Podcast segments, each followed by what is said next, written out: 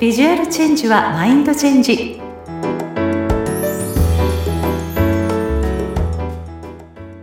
皆さんこんにちは。外見戦略コンサルタントの相原由紀です。さて今日はですね、素敵なゲストをお迎えしていろんなお話を伺わせていただく回となっておりますけれども、今回のゲストは一般社団法人エシカルライフ食育協会代表理事でいらっしゃいます、桐島サラサさんです。サラサさんよろしくお願いします。はい。よろしくお願いいたします。はい。もうね、サラサ、サ、サ、サって噛みそうだね。ダメだあるよね。本当になんかサラサラって感じで素敵なお名前で、私は最初に言った時なんか耳から入ってくる音がね、すごい美しいし、その名の通り、もうなんかすごいクールビューティーっていうのが私の第一印象ではあったんですけれども、まあそんなね、サラスさんとはですね、まあビジネスのね、交流会で、まあ交流会というかそういうね、会で一緒にご一緒になってまだまだ間もないんではありますけれども、本当にね、バリバリ仕事をされているバリキャリーっていうのが 私のもう大、もう第一印象の中でのイメージなんですよ。で、そんなね、エシカルライフっていう、そのエシカルライフ食育、なんやねみたいな、私もちょっとあるとかありますので、ぜひここからは、あの、サラサさんからちょっと簡単にですね、自己紹介を兼ねてお話しいただければと思います。よろしくお願いします。はい、ありがとうございます。えー、今ね、あの言ったエシカルライフっていうところなんですけれども、このエシカルっていうのは、まあ、あの、簡単にもう言うと、こう、循環しているっていうね、ことなんですけれども、はい、まあ、その、この私がやっていることっていうのは、えー、女性の健康美大人の女性がどんだけ健康美で何歳からでも輝いていけるっていうことをやっているんですけれども、はい、えー、自分が綺麗でいるとか、うん、えー、そういうことっていうのはやっぱり環境を汚さないっていうことにもつながるんですね。だからその環境を汚さないっていうことで、えー、お隣の人にも優しい暮らし、うん、えそのまたお隣の人にも優しい暮らし、そして環境にも優しく、あの、こう汚さない暮らし、うんうん、できるだけ汚さない暮らし、うん、無駄がない暮らしっていうことを目指しています。うん、で、こういう、あの、まあ、物質とか、うん、えー愛とかっていうものは常に循環しているんだよっていうことを伝えています。うん、はい。だからエシカルライフって、あの、まあ、すごいね、この健康美、社会貢献だなっていうふうに思っています。ああ、なるほど。すごい今の説明ですごくよくありました。ね、やっぱ女性の健康美、まあ私たちは、まあ私が届けている、まあリスナーさんというのはアラフィフ世代に向けてっていうもうところを掲げているわけなんですけど、まあまさにね、いろいろ一年、やっぱりね、あの、年を 重ねるごとに何かがやっぱり変わってきてるなっていうね、体の、まあ、老いというかね、やっぱ感感じている。そんな中でも私もやっぱり内臓からとかね、まあ最近腸活とかまあ前からも言われてたりするけれども、やっぱり健康で自分が元気で年老いていつまで経っても輝いている女性でありたいっていう思いはすごくあの持ってるなと思うんですけれども、さっき言ったように、ね、まあ環境を汚さないとか、お隣の人に優しいとかね、やっぱ愛 めちゃめちゃなんか愛がある活動されてるなっていうのが今の話で、ちょっとすごい私はグッと来たんですけれども、あの、そもそもね、サラサさんが、まあ、このお仕事を始めようって思った何かきっかけはあったと思うんですけれども、どういう形で今この仕事をやろうっていう形で進めているんでしょうか？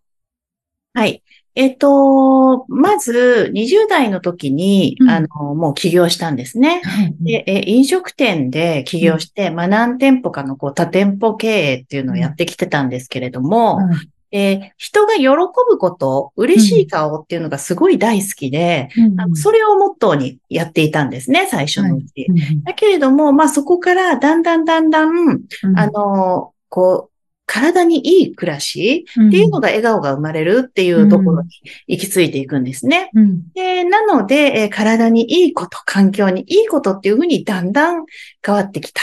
っていうことですね。だ人が喜ぶことをやっているっていうのがもう大元です。うん、ああ。じゃあその一番最初にやった飲食のなんかな内容っていうかどういう、あの、なんだろう。レストランというか、お店のものをやってたんですか、一番最初。そうですね。一番最初っていうのは、皆さんびっくりされるんですけれども、えーまあ、まずは、あの、ミニクラブ、おクラブをやってたうんんですね。うんで、それもあの、本当に経験がほとんどないところから、うん。うんえー大人の男性が喜ぶようなうん。ものを提供するとか。うんで、そこからですね、今度ガ、ガールズバーもおー。オープンしたんですね。うんうんうん 本当想像できない。で、そこから、うんあの、まあ、レストランとか、うんうんまあ、そういったところに、あの、うんパンのお店とかね、うん。体にいいことっていうのをどんどん追求していくっていうことになるんですけども、はい。うんうんまあ、最初はその、えークラブをやってました。うんうんうんうん、2件やってましたね。はいうんなんかやっぱり、人が喜ぶ、笑顔が見たい。まさにそこで、こう、突き進んでるなっていう、そこは一貫して変わらないなっていうのはね、はい。今聞いて分かりましたけど、じゃあそんな流れでやっぱり、まあ人が喜ぶもちろん、やっぱり笑顔になるためにはまあ健康であるっていうことがとっても大事だっていうところから、まあ食べ物っていうところにも着目して、まあはいそういう、まあ環境を汚さないっていうような、まあこう、発酵食品っていうか、はあれですかね。はい今取り扱ってるの。まあその、まあ今自分がこう活動してる中で、やっぱり一番大事に思ってることっていうのは、まあさっき言った人が喜ぶとか、まあ笑顔届けるっていうところだとは思うんですけれども、その他にまあ事業とか行ってる中で、なんかこういうことを、まあこれからやっていきたいでもいいですし、こんな風にちょっと今計画を立てているでもいいんですけど、野望っていうんですか、今後、どんな風に広めていきたいとかっていうのはあったりしますか？はい。えー本当にね、あの、ここ、えーこの健康っていうところを、あの、食から、えー作っていくっていうことを、えーうん。やり始めるとですね、うん。もう本当に奥が深くて広くなっています、うん幅も。はい。で、この日本人としては、うん。あの、この発酵食っていうのをやっぱり上手に取り入れていくっていうことが、えーこれ若くいく、うん若く入れれるうん秘訣でもあるんですね。やっぱり発酵食っていうのは体に優しくて消化にいいっていうことで、まあこれを広げていきたい。うんで、これを広げていくために、もう私一人では、うん。もう、もっとたくさんの人に届けたいって今思ってるんですね。はい。なので、えーこの伝える、健康を伝える仲間っていうのをどんどん今増やしてる状態です。なので、その健康ビジネスのサポートっていうのもん力を入れてます。うんうんうんうんうんそうですね。確かに、まあ、一人だけではなかなか限界はね、確かにあるから、同じ思いを持っている人とかと一緒になって、チームになって、どんどんどんどんこう、大きく広げるっていうのは加速度もね、違いますよね。はい。うん。なんかこう、主に、サラスさんがこうおすすめしているこの発酵食というかね、こうやっぱりこ、これ、まあ自分自身もこれ私やってるんですとか、ちょっとリスナーさんにね、じゃあ発酵食って言ってもいろいろあるよねってこうあると思うんですけど、何が自分の中ではこう取り入れてるとか、これおすすめですよとか、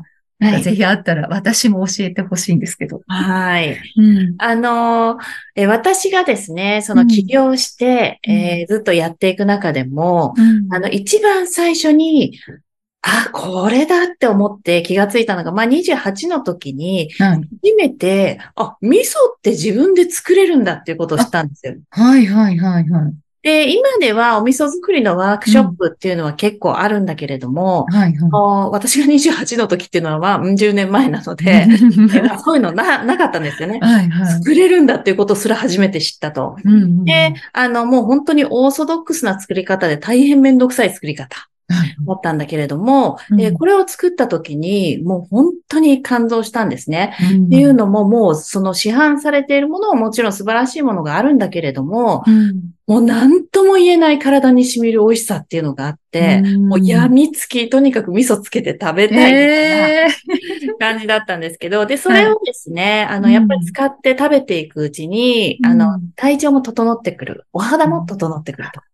まあ、そういうところに行き着きまして、うん、で、あの、これできればやっぱり、んあの、お味噌作りっていうのを今は簡単な作り方をお教えしているので、ぜひやっていただきたいうんうんうん、とは思います。はでい、もし私はそんな作るなんてとんでもないっていう方の場合には、はい。あお味噌屋さんではい。買ってみてほしいんですよ。こう、樽で、量りで。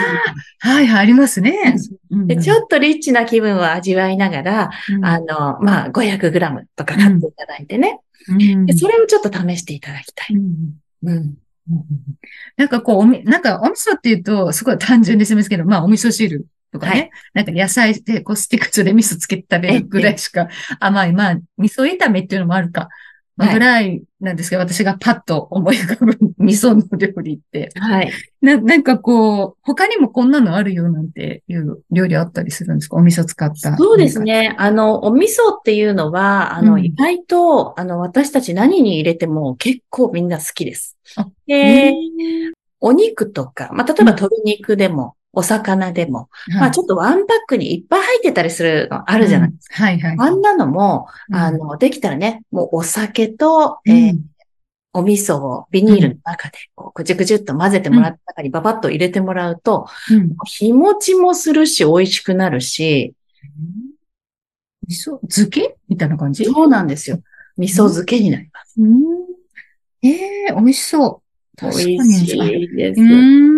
で美味しいだけじゃなくて、えーうんこの発酵っていうのは分解してくれてるので、うんあの、消化に優しい。ええうん。なるほどね。えすごい今ちょっと、少しやりたくなったっていうか、味噌を作りたくなりました。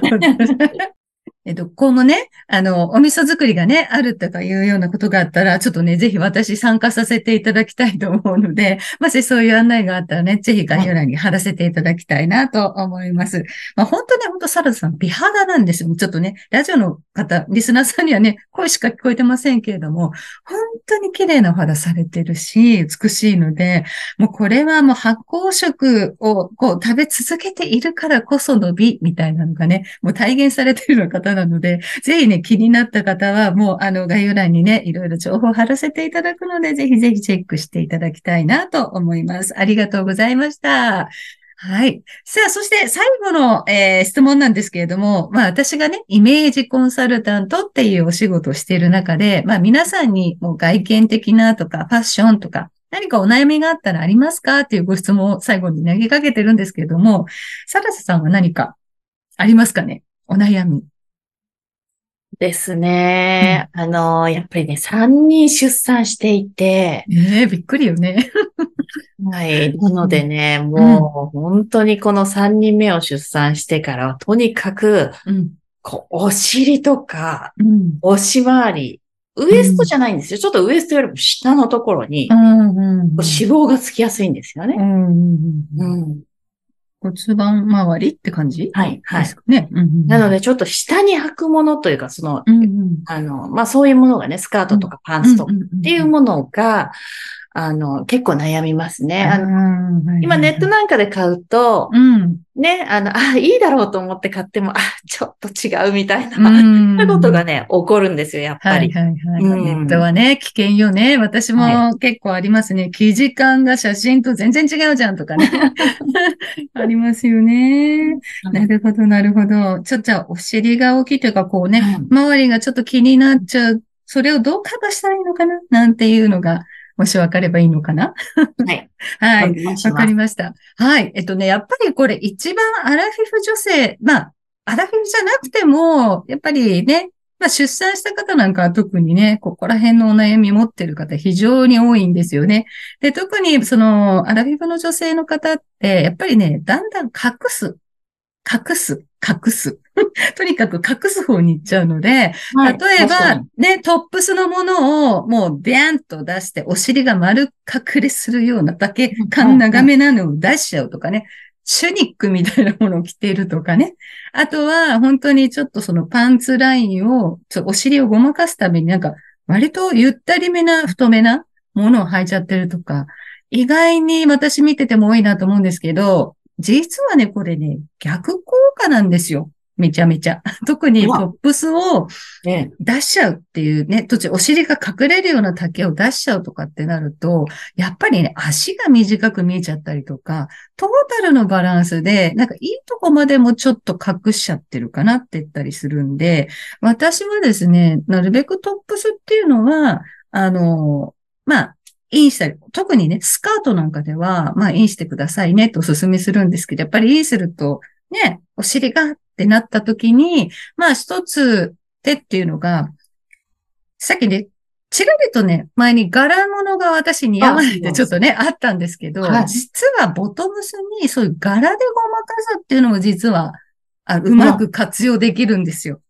あの、そう。で、その柄の出方っていうのも、もう、例えばお花柄がバーンと前に出ちゃっている。コントラストがすごく強めなものもあれば、こう、水彩画でこう、ふわって描いたようなちょっと柔らかい感じのものとか、まあ、細かい柄もあれば大胆な大柄があったり、いろいろあるんですけれども、それはね、やっぱり背のバランスとか、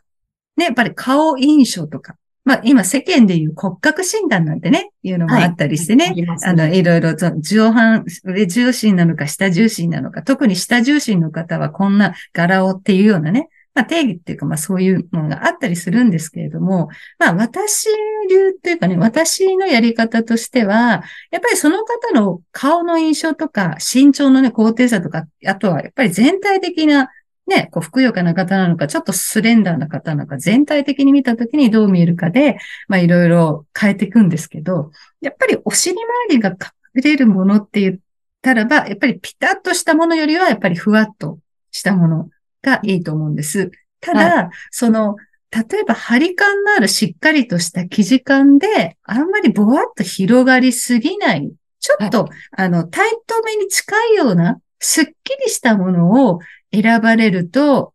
いいと思う。形としては。な張り感な、しっかりした張りで、もうその生地感だけでキープされてるような感じでね、スッとして見えるっていうね、生地でちょっとね、あの、考えるっていう点と、さっき言ったようにその柄ですよね。柄も、あの、意外にコントラストが強ければ強いほど、やっぱりそこに柄のインパクトで目が行くので、お尻が大きいとかちっちゃいっていうのはごまかせるんですよ。うん。なので、あの、そういう柄のスカートっていうものを取り入れることによって、お尻周りをちょっとカバーするっていうのができるかなと 思います。ただね、柄が苦手っておっしゃってたんですけど、まあそれも、やっぱりトップスで柄を持ってくるのは抵抗あるけれど、やっぱ顔から遠い下のスカートとか、はい、はい。まあパンツとかだったら、いいなんていう方もいるのでね、ぜひ自分がちょっと目から離れた遠くのとこに柄が苦手だったり、あまりトライしたことない方は、はい。うん、スカートかパンツに、あの、うん取り入れるといいかなと思うし、今ね、今年すごいチェックが流行ってるんですよ。ここ最近私ちょっとお店をパトロールしてて。で、あの、そう、そしたらね、あの、結構グレンチェックって言って割と大きめでしっかりしてるチェックとかっていうのは、あの、やっぱりこう、直線的な線が入ってるので、うん。見た目的にはね、すっきりして見えるんですよ。う。うんん。だからそのね、やっぱね、だ、あの、チェック柄っていうのをね、今年、ちょっと、あの、タイトめなスカートで挑戦するとか。まあ、はたまたパンツでもう、あの、すごいいいと思うんですよ。チェックのパンツ。わあ、勇気いるわ。うん。言ってみますただそれもね、まあ、締め色ね、ネイビーとか黒がベースになってるとかね、ちょっと字はにじ、あの、なんか馴染みやすいもので、まあ、ちょっと自分の好きなね、ブルー系だったり、うんまあ、赤系だったり、黄色だったり、まあ、グリーンだったり、いろいろちょっとラインがちょっとね、ちらっと入ってるようなものっていうのを、まあ、まず、試着でいいので、試着してみて、鏡、遠目でちょっと鏡で全体像でちょっとね、撮ってもらって、あ、挑戦できるかなと思ったら、ぜひぜひね、チェック、柄いいんじゃないかな、うんこの秋冬はと思います。もう、だからって、うんもう次会った時、うんお尻周りばっかりチェックチェックしないでくださいよ。しちゃおうかな、なんて。でもね、そんな私全然気になってなかったから、このお悩み言われてちょっとびっくりはしてますけど、でもね、リスナーさんでやっぱりお尻周り私本当気になるんですっていう方はですね、さっきみたいなちょっとね、質感というか、あの、素材感がしっかり張りのある、あの、体のラインに張り付かないような、あの、ちょっと厚地のしっかりしたものっていうものを使う。もしくは、さっき言ったみたいに柄のね、パンツなりスカートっていうものを取り入れて、まあはい今年のね、秋冬はチェックがいいんじゃないかなというので、ちょっとおすすめ、はい、したいと思うので、もし、あの、チャレンジできるようなことがあったら、ちょっとやってみてください。は。い、ありがとうございました。はい。このね、あの、今回はちょっといろいろな、あの、美、発酵食を使って、やっぱり健康美。いつまでもやっぱり長く、ね、あの、健康できてるためには中から美しくっていうことで、あとね、皆さん、味噌。味噌ですよ。はぜい。ひね、味噌作り参加したいね。はいさあ、興味あった方はぜひね、あの、サラサさんのところにね、ぜひぜひアクセスしていただきたいと思います。さあ、本日ゲストでお迎えいたしましたのは、一般社団法人エシカルライフ食育協会代表理事でいらっしゃいます、霧島サラサさんをお迎えして、いろんなお話を伺いました。サラサさん、本当にありがとうございました。はありがとうございました。楽しかったです。い。それではまた。